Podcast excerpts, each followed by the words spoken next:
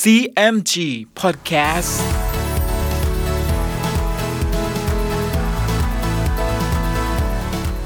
สวัสดีครับคุณผู้ฟังขอต้อนรับเข้าสู่ CMG Podcast กับผมดร.พรรณการธานนท์นะครับเรายังอยู่กับเรื่องราวของสามก๊กผ่านหนังสือเรื่องสามก๊ก Romance of the Three Kingdoms ฉบับย่อเรียบเรียงโดยสาระบุญคงครับเดินทางมาถึง EP ที่62มาติดตามกันต่อนะครับว่าใน EP นี้จะเกิดเรื่องวุ่นวายอะไรบ้างกับบางทองติดตามได้ใน CMG Podcast วันนี้ครับตอนอวสานบางทองฝ่ายเล่าเจียงแจ้งว่าเล่าปี่ยึดด่านโปยสิกวนได้แล้วก็ตกใจจึงให้เหลงเปาเล่ากุ๋ยเตียวหยิมเตงเหียนคุมทหารไปตั้งป้องกันทัพของเล่าปี่อยู่ที่เมืองลกเสียครั้นขุนศึกทั้งสี่นำทัพไปถึงเมืองแห่งนี้แล้วเล่ากุ๋ยกับเตียวหยิมก็ตั้งมั่นอยู่ในเมืองลกเสียส่วนเหลงเปากับเตงเหียนก็คุมทหาร 20,000 ออกไปตั้งค่ายรอรับทัพเล่าปี่อยู่ที่เขาช่องแคบหน้าเมืองลกเสียฝ่ายเล่าปี่เมื่อปรึกษากับบางทองแล้วก็ให้ฮองตงไปตีค่ายของเหลงเปาส่วนอุยเอียนนั้นให้ไปตีค่ายของเตงเหียนแล้วเล่าปี่ก็ให้บางทองอยู่รักษาค่ายส่วนตัวเองนั้นยกเป็นกองหนุนตามไปฮองตงสั่งให้ทหารหุงข้าวกินเสียแต่เช้าแล้วจะยกไปตามเชิงเขาขวามือและขนาดเมื่อฮองตงสั่งทหารให้หุงข้าวกินเสียก่อนจึงจะยกไปนั้นอุยเอียนรู้ก็ดีใจจึงสั่งให้ทหารกินข้าวเสียตอนยามหนึ่งแล้วรีบยกไปแต่ในเวลาคืนนั้นเพื่อให้ถึงค่ายของเตงเหียนในตอนเช้าเลยพอมาถึงกลางทางจึงคิดว่าแม้เราจะตีเอาแต่ค่ายเตงเหียนความชอบก็จะเป็นเพียงประมาณจำจะยกไปตีเอาค่ายเหลียงเปาซึ่งเป็นส่วนของฮองตงเสียก่อนแล้วจึงจะกลับเข้าตีเอาค่ายเตงเหียนคิดดังนั้นแล้วจึงให้ทหารยกแยกไปทางขวามือหวังจะชิงเอาชัยชนะก่อนฮองตงม้าใช้จึงเอาเนื้อความไปแจ้งแก่เหลียงเปาเหลียงเปารู้ดังนั้นก็จัดแจงทหารเตรียมไว้แล้วสั่งทหารกองหนึ่งให้วกไปตีโอบหลังทหารอุยเอียนเพิ่งเดินทัพมาถึง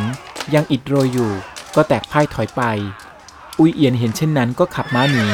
เหลียงเปาก็ขับม้าไล่ไปทางประมาณ50เส้นเมื่อเตงเหียนรู้ว่าอุยเอียนยกทัพมาจึงยกทหารคอยสกัดอยู่บนเนินเขา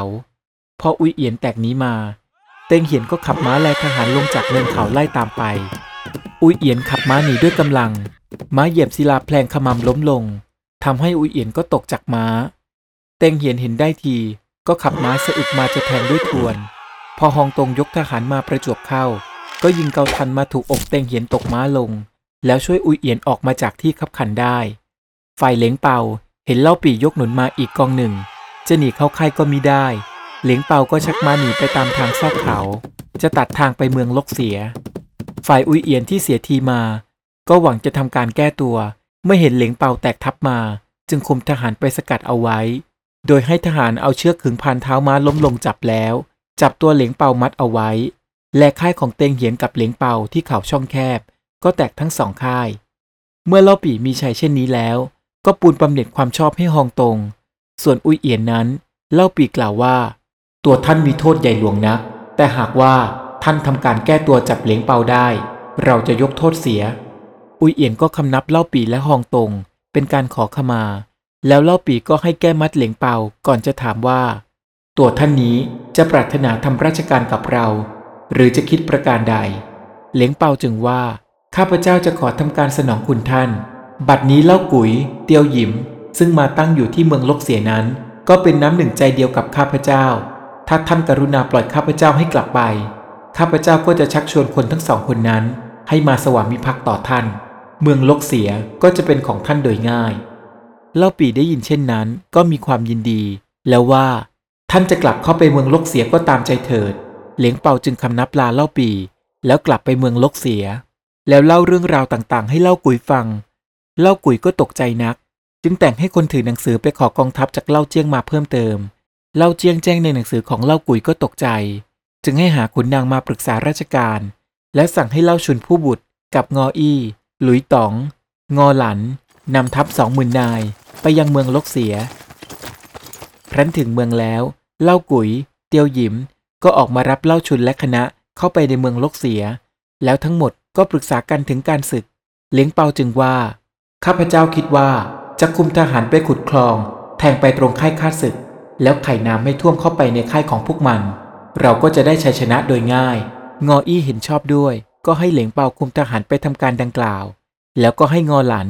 ลุยต๋องคุมทหาร2กองยกไปป้องกันคนทำการฝ่ายเล่าปี่ก็แต่งให้อุยเอียนฮองตงอยู่รักษาค่ายช่องแคบซึ่งตีได้นั้นแล้วก็ยกกลับมาตั้งอยู่ที่ด่านโปยสิกวนเพื่อหารือบังทองคิดทำการต่อไป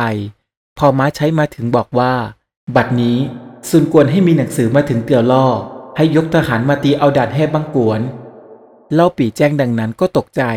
จึงปรึกษากับบังทอง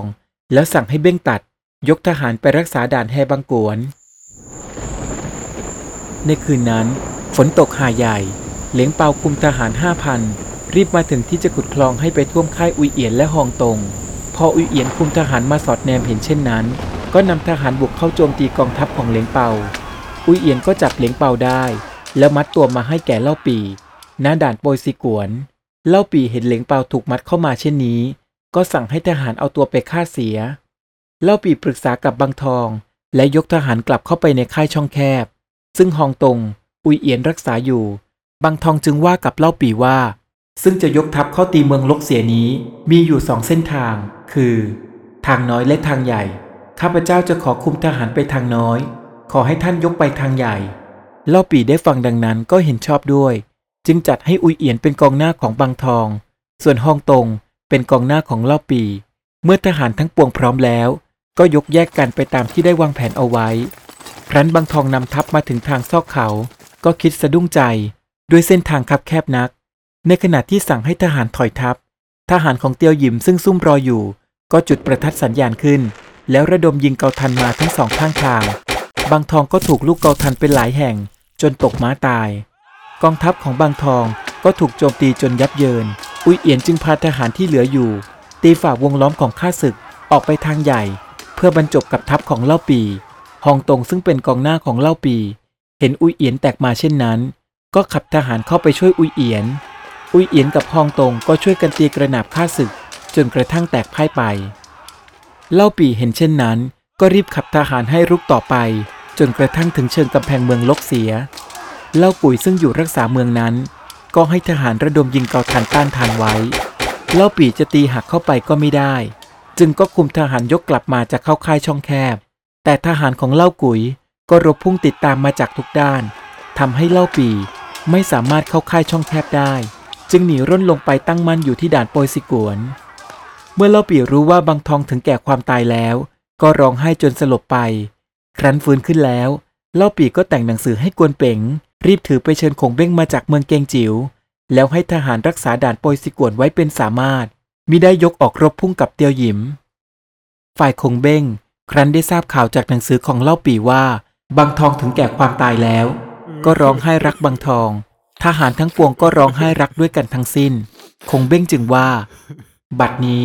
นายเรามาตั้งอยู่ตำบลโปยสิกวนและข้าศึกก็ยกมาประชิดอยู่แม้เราจะไม่ยกไปช่วยนายเราก็จะเสียทีแก่ข้าศึกแล้วคงเบ้งก็มอบหมายให้กวนอูเป็นผู้รักษาเมืองเกงจิ๋วโดยสั่งสอนให้กวนอูระมัดระวังโจโฉซึ่งเป็นศัตรูทางเหนือส่วนฝ่ายใต้นั้นให้กวนอูทำไมตรีกับซุนกวนไว้จงดีเมื่อคงเบ้งสั่งสอนกวนอูแล้วคงเบ้งก็ให้เตียวหุยคุมทหาร11,000เป็นทัพบกกำหนดให้ยกไปคอยรับทัพหลวงณประตูด้านตะวันตกเมืองลกเสียเกณฑ์จูลงคุมทหาร11,000เป็นกองหน้าทัพเรือคงเบ้งคุมทหาร15,000เป็นกองทัพหลวงครั้นได้เลิกให้ยกทัพบกทัพเรือไปพร้อมกันฝ่ายเตียวหุยเมื่อมาถึงแดนเมืองปากุ่นแล้วก็ตั้งค่ายมั่นลงไว้แล้วให้ทหารเข้าไปร้องด่าท้าทายเงียมหงันเจ้าเมืองปากุ่นแต่เงียมหงันก็มิได้ให้ทหารออกมารบด้วยคิดว่าถ้าปล่อยให้เป็นศึกยืดเยื้อกองทัพของเตียวหุยจะเรรวนจนเสียกระบวนทัพไปเองเตียวหุยให้ทหารไปร้องด่าท้าทายเงียมหงันเป็นหลายครั้งแต่ก็ไม่สำเร็จต่อมาจึงแกล้งทำกลให้ทหารเรี่ยรายกันไปเก็บฟืนบ้างให้เสาะหาหนทางซึ่งจะยกเข้าไปในเมืองนั้นบ้างฝ่ายเงียมหงันเห็นทหารเตียวหุยเรี่ยรายไปดังนั้นจึงแต่งทหารปลอมออกมาสืบเอากิจการทั้งปวงครั้นเวลาเย็นทหารซึ่งไปสืบเสาะทางมาบอกเตียวหุยว่าพบทางซึ่งจะเข้าไปในเมืองปากุ่นเป็นทางน้อยอยู่ริมซอกเขาเตียวหุยก็มีความยินดีจึงสั่งให้ทหารทั้งปวงให้หุงข้าวกินแต่ดึกกำหนดจะลอบยกมิให้ทันรู้ตัวและตัวเราจะไปหน้าทหารทั้งปวงก็จะตามไปข้างหลังนั้น ให้เร่งระมัดระวังตัวอย่าได้ประมาทเตี้ยหุยสั่งกำชับเป็นกวดขันบอกทหารให้รู้ทุกค่ายว่าเวลาสามยามจะยกไปฝ่ายทหารเงียบงันซึ่งแต่งปลอมออกมาดังนั้น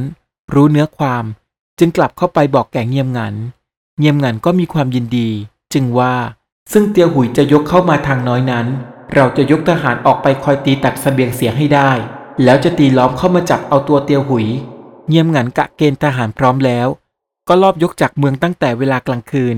ไปตั้งซุ่มคอยสกัดอยู่ครั้นเวลาสามยามเตียวหุยจึงให้ทหารคนหนึ่งแต่งตัวใส่เกราะปลอมเป็นตน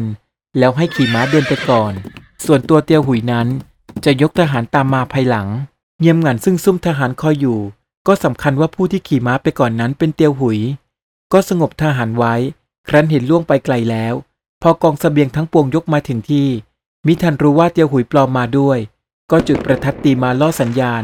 ยกทหารทั้งสองข้างออกตีตัดท้ายวุ่นวายขึ้นขณะนั้นเตียวหุยชักม้าเลี้ยวมาข้างหลังเงียบงันร้องตวาดขึ้นว่าไอ้ศัตรูเท่าทีนี้จะหนีกูไปไหนพ้นเงียบงันจึงขับม้าเข้าสู้กับเตียวหุยสองขุนศึกสู้รบกันอุตลุดจนกระทั่งตกจากหลังม้าทหารทั้งปวงก็เข้ารุมกันจับตัวเงียบงันได้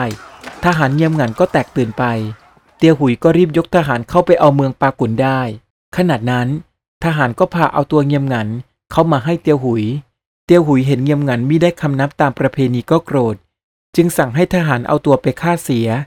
เงียบงันก็ไม่ได้กลัวกับความตายเตียวหุยเห็นเงียบงันมีใจมั่นคงก็สงบความโกรธแล้วแก้มัดเงียบงันพร้อมกับกล่าวขอโทษด้วยมัทุรสวาจาเงียบงันได้ฟังดังนั้นก็เอ็นดูเตียวหุยจึงยอมเข้าเป็นทหารของเตียวหุยแล้วเงียบงันก็ยกไปเป็นกองหน้าขุนนางนายด่านทั้งหลายซึ่งอยู่ในบังคับเงียบงันก็ออกมาคำนับยอมเปิดทางให้ทั้งหมดการเดินทัพของเตียวหุยในครั้งนี้จึงสะดวกสบายจนกระบี่ไม่ได้ชักออกจากฝักเก่าทันก็ไม่ได้ขึ้นสายเรื่องราวกำลังเข้มข้นและสนุกเลยนะครับและสุดท้ายเงียบงันก็ยอมเข้าเป็นทหารของเตียวหุยใน EP หน้ามาร่วมลุ้นกันต่อว่าจะเกิดเรื่องวุ่นวายอะไรอีกบ้างติดตามได้ใน